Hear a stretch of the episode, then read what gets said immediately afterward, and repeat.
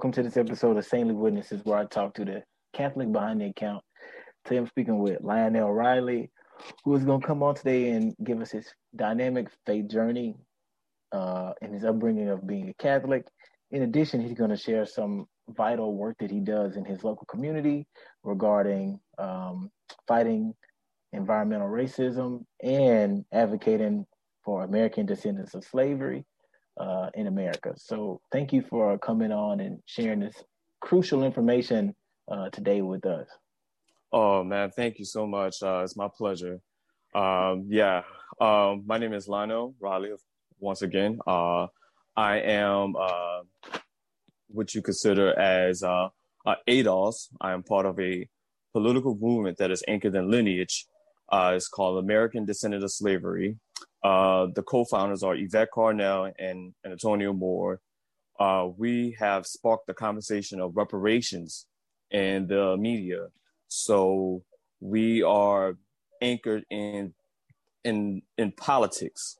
Okay. So what we're doing is we're trying to get the the descendants of slavery in this country, specifically Black people who are descended of this country. We're we're fighting for the reparations that is uh, which is a a due to the citizens who built this country, whose ancestors built this country. So when we are don't, talking don't, about don't spill don't spill the juice yet. okay, okay, okay. you okay. you go you already gave the intro. I was gonna okay. say I, I, was gonna say I'll add more, but you said okay. But you okay, captured it beautifully. From what I know and you told me, you know, your whole family for centuries have been Catholic. So um, tell me about your Catholic upbringing. Like, how was it growing up, middle life, into now? Uh, yeah, I grew up Catholic. Um, um, the community I grew up in, a lot of the blacks here was Catholic. Louisiana has a huge population of uh, black Catholics, and um, I grew up in a historical black Catholic parish church uh, for the most. Uh, you know, my grandmother my mom's mother, who was a staunch Catholic, she's uh, she always uh, you know engraved in our heads like you know this is what Catholics do. This is what Catholics uh, are about. You know, growing up, um, you know, Louisiana always had every you know it's a traditional Catholic state. So eat like instead of we don't even call our uh, divisions counties, we call them parishes. So that Catholic influence has always been there and on my mom mother's side, uh, she's I would consider my non-ADOS grandparent because her lineage is from the Cape Verde Islands, and within that country, their uh, their history with the Catholic Church has always been there since the late 1400s to early 1500s. So my Catholic experience been always anchored in my whole entire life through my whole entire family for generations. With my Catholic uh, upbringing, uh, it was always interesting. It was always a beautiful experience that I always had because with the holiday traditions, with the community, with our uh, parish church, you know, it was always centered around community and love. So, you know, as a kid, as I was getting older, you know, I was getting more into much of my faith and learning more about God and learning about, you know, the duties as a Christian and as a Catholic and also as a black Catholic, to, you know, to help my people and to give love for them and, you know, and, and it's a duty, you know, you know, preach about being saints, you know, for our, you know, for our people. So that was my journey. My grandmother, who was a, a person who was always looking out for people that, you know, inspired me to uh, continue to do the work of what my grandmother always said. She helped the homeless she took in strangers and you know and what i'm doing is to continue that legacy and that role of you know being a catholic and not just a catholic but just you know you know a christian you know like i say to help out you know people.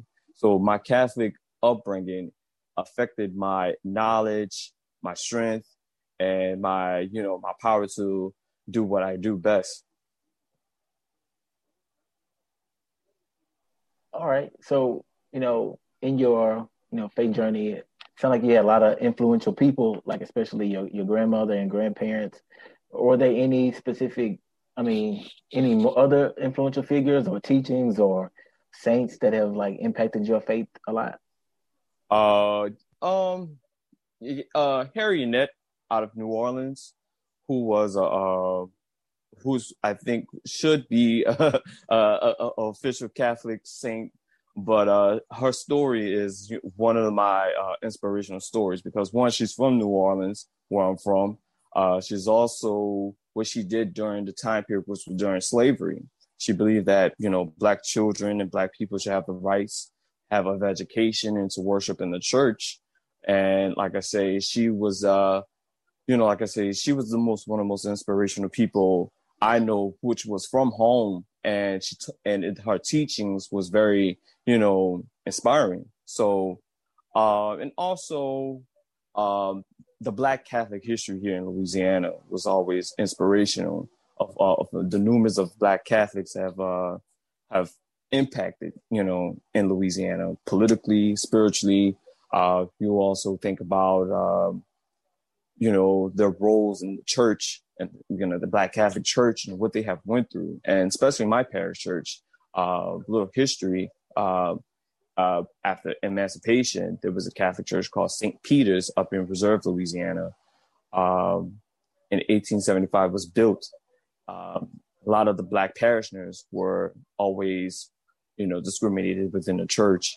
So, about in the 1930s, the black parishioners wanted to, you know, have a parish of their own so they can, you know, uh, you know, come together and congregate and uh, worship, you know, without being anything that's hostile.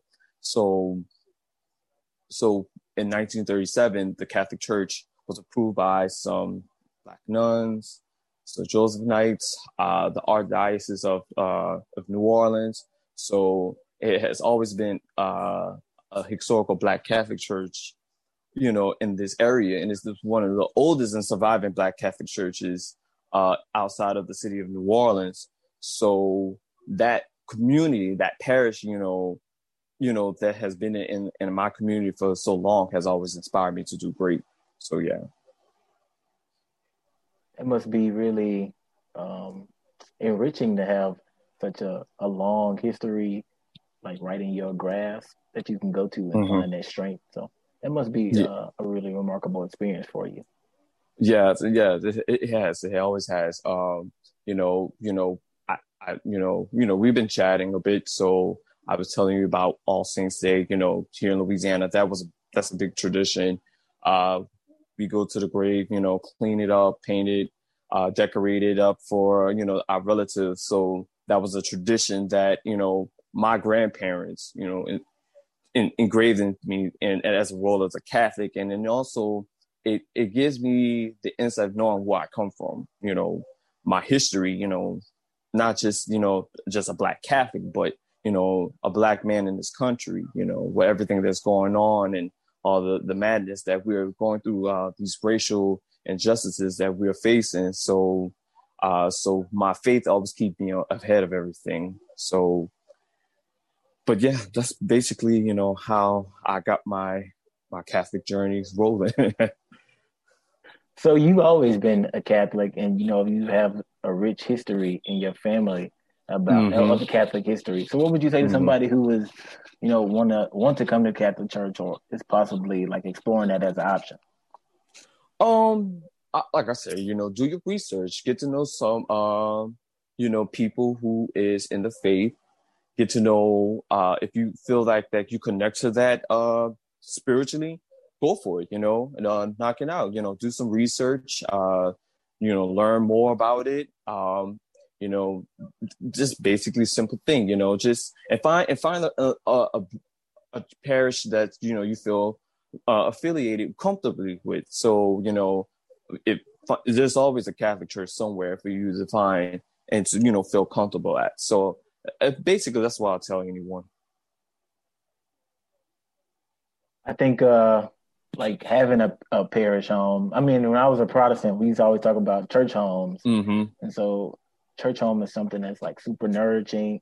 Right. Um, you know, it feels welcoming. Everybody is like exactly a community, and so I think definitely that's a good piece of advice. You know, find a community or a parish that you feel you know most connected with. And and uh, and, and not I'm sorry, but uh, that's one of the things what ADOS have um, spoke about. You know, there's five pillars in the Black community. One is media.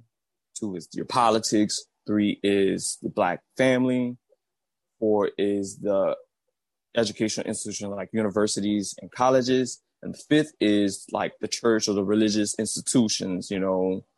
Uh, so, and the church, you know, for, for as African American or ADOS in this country, regardless, you know, what religion, especially with Black Catholics, you know, that was a center for us to, you know, congregate and put our, you know, our like minds together, our intellectual thoughts and how we move.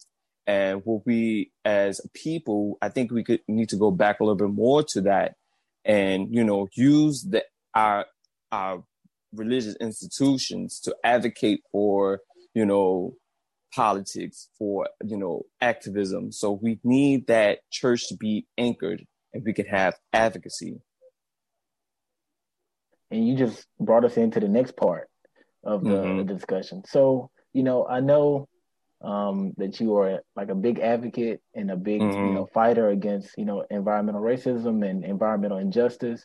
Right. Out there in Louisiana. And you, you know, you fight for uh for the ADOS movement so what, what mm-hmm. involved you or what in you know and started you to get in both of those movements? Like what started you to do that? Well, I tied my the ADOS movement with the environmental issue uh was going on. So um I looked at my life, you know, uh and you know, I wrote down some information. Um uh, our co-founder Antonio Moore uh, he has a video explain it's very explanatory about just general facts and it's more uh, data like we um with ADOS we anchored in data we anchored in the information and we talk about the racial wealth gap and they say by 2053 uh, the racial wealth gap will be so wide that it will be so hard for African American or ADOS to uh, reach to that.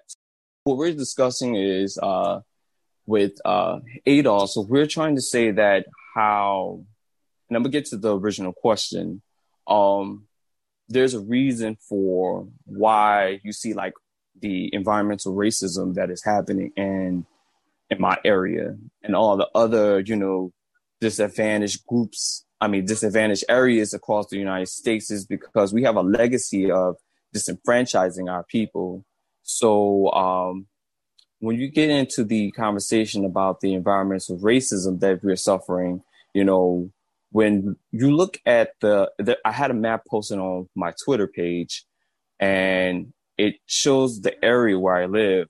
Uh, there's some zones that was uh, shaded in different colors, and one of the areas that was shaded in red, which is represented, you know, 700 or more people that has been diagnosed with cancer and that was due to the chemical refineries that have been placed in there. And in that area that was shaded red was mostly African American ADOS. So, um, and then if there was another area that I circled and it, it was majority uh, white elite, you know, class people, and that area was in, had, was not shaded at all. So that let you know that indicates that there is an issue. So you're looking at a uh, not only environmental issue, but you also looking at an, an environmental racism in, uh, issue. So in that particular area, that's where my Catholic parish is at. It's Our Lady of Grace Catholic Church, which is, like I said, is a historical Black Catholic church. And then within those communities, there's also Black parishioners who go to that church. They also have died and have cancer. And I believe that there was a, uh, um, uh, yeah, there was a Catholic priest that was also there at that church. He also he was from the community. He also uh, diagnosed with cancer and died from it. So, and that area is a hot area and region for cancer. So, but when you look at what's going on, we uh my group ADOS New Orleans, which is my chapter, we spoken with uh Belden Batiste, who was running for uh second congressional congressman and uh in our area uh, he explained to explanatory towards us about uh, what is going on. We have Cedric Richmond, who is the second congressional congressman, in our area, and he was discussing that you know, you know, we got politicians, you know, like Cedric us as well too, are in uh, position, are being paid to this day by these refinery companies, and they're not taken responsible for the the the plants being in these communities and having, you know, our people be in this condition like this. So our people is being, you know, we're be, we're becoming sicker and sicker daily by these plant refineries. Uh, and this is not something new. This is, has been continuing on. So what we need is is policy, and that's what I'm advocating for. Policies where these and hold things accountable as too, and policies where in place that you know uh, that these refineries don't get to stay in these communities, majority amongst uh, ADOS, African American, and the, and no more of these uh, companies are paying these uh, uh, politicians, so so there won't be no bribing going on. So we need a, all the push of advocacy and policy to you know, like I say, to you know disrupt that. So and if you look in, in those community, is one of the poorest, is one of the uh, high unemployment. COVID nineteen swiped out a lot of people in this area. So you already got cancer, pre health condition. COVID nineteen came in, it just you know people was losing relatives at a rapid pace. So you know we have to address that. That this is more than just an environmental issue, but it's an environmental racism issue, and it's causing African American more than anyone. So the uh, so when these plant refineries, when it was building them, they were they were paying off white you know white people, the white Americans that were living in the area, but none of that money was distributed. It wasn't paid off to the uh, to African Americans in the community. We we dealt so now we're dealing with uh, cancer. Now we're dealing with, like I said, unemployment. So we have to, like I say, we have to keep pushing and advocate for ourselves so that this issue doesn't exist anymore. Many people always say, like, hey, reparations is a form of counter progress.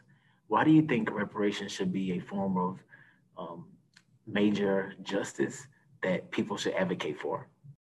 I'm gonna say like this: reparations is is it's a it's a justice claim. It's it's a debt that America owes. So America gave the Japanese for their issues, and they gave some Native American tribes reparations, and they also gave the Jewish uh, community here in this country reparations. So when you look at Black America today, you look at the state of Black America with mass incarceration, uh, uh, contaminated water in Flint, uh, uh, Cancer Alley, uh, you know, the high unemployment. You know, you can go, the list goes on.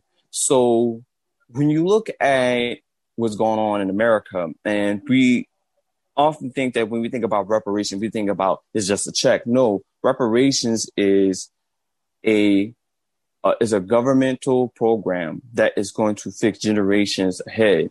So it's about repairing what America has done.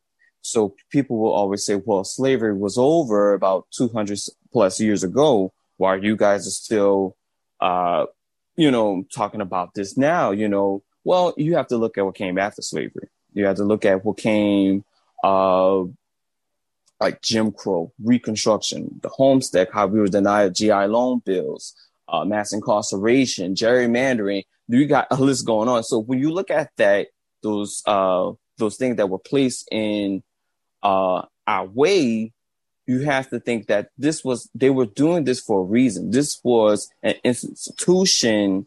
Uh, this was done on a of institutional ways, such like uh, this was to break. This was to disenfranchise us. So when, you do all this stuff. You know, every time we're trying to climb up, bam, they put this on us. Bam, they put that down on us. Now you're looking at a 250 year of slavery when slaves after emancipation we didn't have no capital to go to.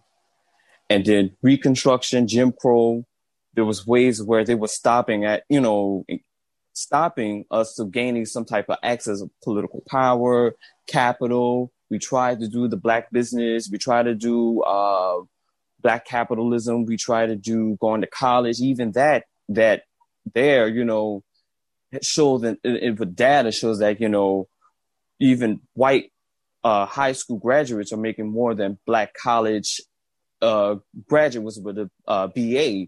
So the, what we're saying is that we don't have wealth inheritance. Most America right now, in the future, especially millennials, will be uh, will be living off of transfer, wealth transfer, where Black America, where we at right now, like as explained with the uh, racial wealth gap, you know, they're gonna. It's so much to catch up. So what we're saying is reparations is going to give us the advantage to you know, close that racial wealth gap. You know, we try everything else, but reparations is something, it's a debt that is being owed, but America is not, you know, it's not trying to push it. But with ADOS, what we're doing, we have in California, with the chapters in California, they uh, pushed a bill in uh, California. So right now, you know, that giving you uh, a, some type of hope and indication that there, there is there is hope to put reparations and give it to the descendants of American chattel slavery. And, also, for, like I say, for the Catholic Church, uh, like I say, our involvement is that, like I say, we have to get our church involved. We have to get, uh, you know, and we have to understand that, you know, that we have the black, if we have the Catholic Church on our side, you know, that advocacy the, the, the political power that the Catholic Church has. And, you know, and also we have to look at, and, you know, the history of how the Catholic Church played a role through the institutional slavery as well. Not saying that Catholic Church should be paying reparation, but we should, like I said, reparations come through a government, coming from government, federal government. But we also have to look at the advocacy and acknowledge the fact that who had all participated in the in chattel slavery and the institutional slavery and the institutions that came after slavery that displaced black america to gain such you know generational wealth. And they also said that it takes five generations to build wealth. And those time period of from slavery and jim crow we couldn't catch up with that.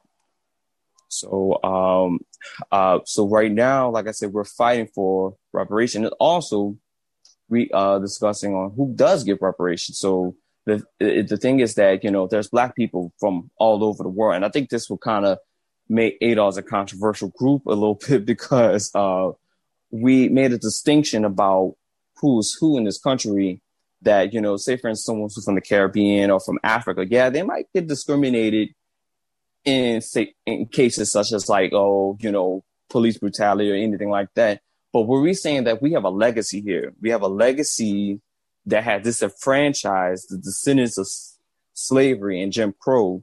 And people said, well, there were Caribbean people living in America before 1965 and the civil rights. Well, the a lot of black immigrants, like my mom mother's side of family, they were behind the decimals, meaning that they were probably like 0.0 something percent uh, of the population of black immigrants. So, and most majority of them integrated with the native black population. So what we're seeing that like CARICOM, which is in the Caribbean, so a lot of them are fighting for their reparations. So I, we have Caribbean allies. And we also have other allies from like whites, Africans, Asians, and all over. And they have to take that up with those countries in Europe that have, you know, and like in the Caribbean, they had, uh, you know, the slavery there they take it up with France, Great Britain, um, Portugal, Denmark, etc. Same with Africa with colonization. So it's about uh, uh, what your claim is. It's like you know, if a Coke truck hit you and a Pepsi truck hit me, and Coke owes you, but uh, I got hit by Pepsi. But I'm telling Coke, oh, you owe me. No, Coke owes you. That's your uh, that's your claim. That's what they damaged you. So they supposed to owe you back. So that's what reparation is. It's, it's, about repairing. It's about the repairing of, of, of a people. So, and we're pushing forward with that. And I tell people all the time, you know, by to give reparations doing the political work, and that's what ADOS is. We're a political movement, and I keep on saying we're a political movement that's anchored in lineage. Lastly, what influences your role as a community leader? I, I think I explained it before. Is you know my community, you know my family, uh, our people. You know, like I said, our history, our ancestors. You know where we come from. Uh, I it, that's what keeps me moving. And, and because of being a, a, a black Catholic, you know, I think about our history in this country and and and and how where we stand in in history with during slavery, Jim Crow, and so forth, and how that inspired me. So that all that I mentioned, like I said, that that keeps me motivating. So when I think about my my people, that's and with my faith, including and and with and standing with ADOS, that is my like I said, that that that's inspired me. That keeps me waking up every day. That keeps me want to breathe and eat and sleep peacefully and, and, and live amongst you know with my people and keep on fighting for what was was belonged to ours. I tell people all the time, you know, um, with with everything going on in this country, with the race issues, uh, with the uh, with the presidential election and all the local election, I I think what people are seeing now that you know Black America is we're pushing politics in another way. Since this has never been done and what ADOS has done we have pushed a lot of people to you know do the political work that King and Malcolm and you know um, all the freedom fighters that came before us.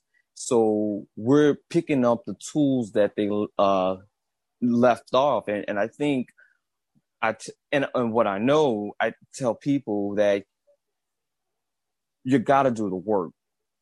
The work doesn't just show up at just at the polls on election day.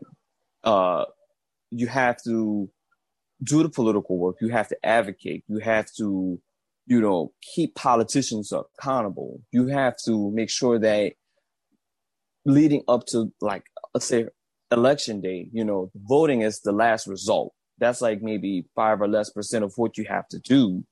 But your work is starts in the beginning in the process when you go vote. So, and I think that it has been, you know, a journey for us as a people and I tell people we have to fight, you know, because we come from fighters and we're survivors, we're descended from fighters.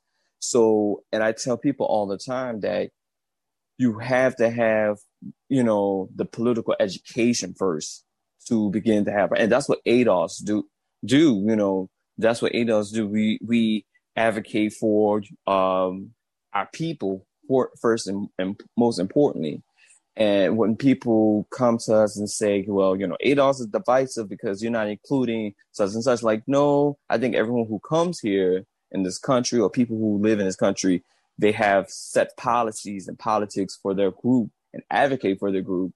But when it comes to us, it's like when we're advocating for ourselves, it becomes a little bit of a problem. So, but that's that backlash and propaganda that has always been here since the beginning of this country with us. So ADOS is standing up for our people, and we're pushing daily for our people to, uh, you know, be heard. You know, you know, we telling people get the politics down. Uh, I tell people know, know your local, uh, know your local politicians. Go to your council meeting uh, in your area. Um, know what laws are being passed. You know what bills are being passed and created and, you know, we have to have that understanding and knowledge about what's going on in our communities because without that, there's always going to be uh, something fall back on us and it's bad. And right now, what we're saying why we need reparations because Black America is on like on a cliff right now. So you know we'll be we're like economically, you know, disadvantaged right now. So we'll be saying that for reparations, having a black agenda for black African American ADOS in this country, you know, we will be pushing and fighting for that, you know, those rights for us. Uh, well, that's going to conclude this interview, and I just definitely thank you for uh, coming today and um, you know sharing uh, sharing with us the wisdom that you have to offer.